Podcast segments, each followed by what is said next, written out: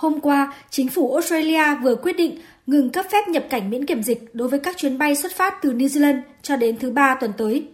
Điều này đồng nghĩa với việc mọi hành khách từ New Zealand khi nhập cảnh vào Australia sẽ phải cách ly y tế 14 ngày theo quy định. Với quyết định mới này, bong bóng đi lại xuyên eo biển Tasman nối New Zealand và Australia đến nay đã đóng cửa cả hai chiều, khi trước đó New Zealand đã ngừng cấp phép cho các chuyến bay từ các vùng xanh của Australia trước đợt bùng phát dịch COVID-19 tại bang đông dân nhất của Australia là New South Wales.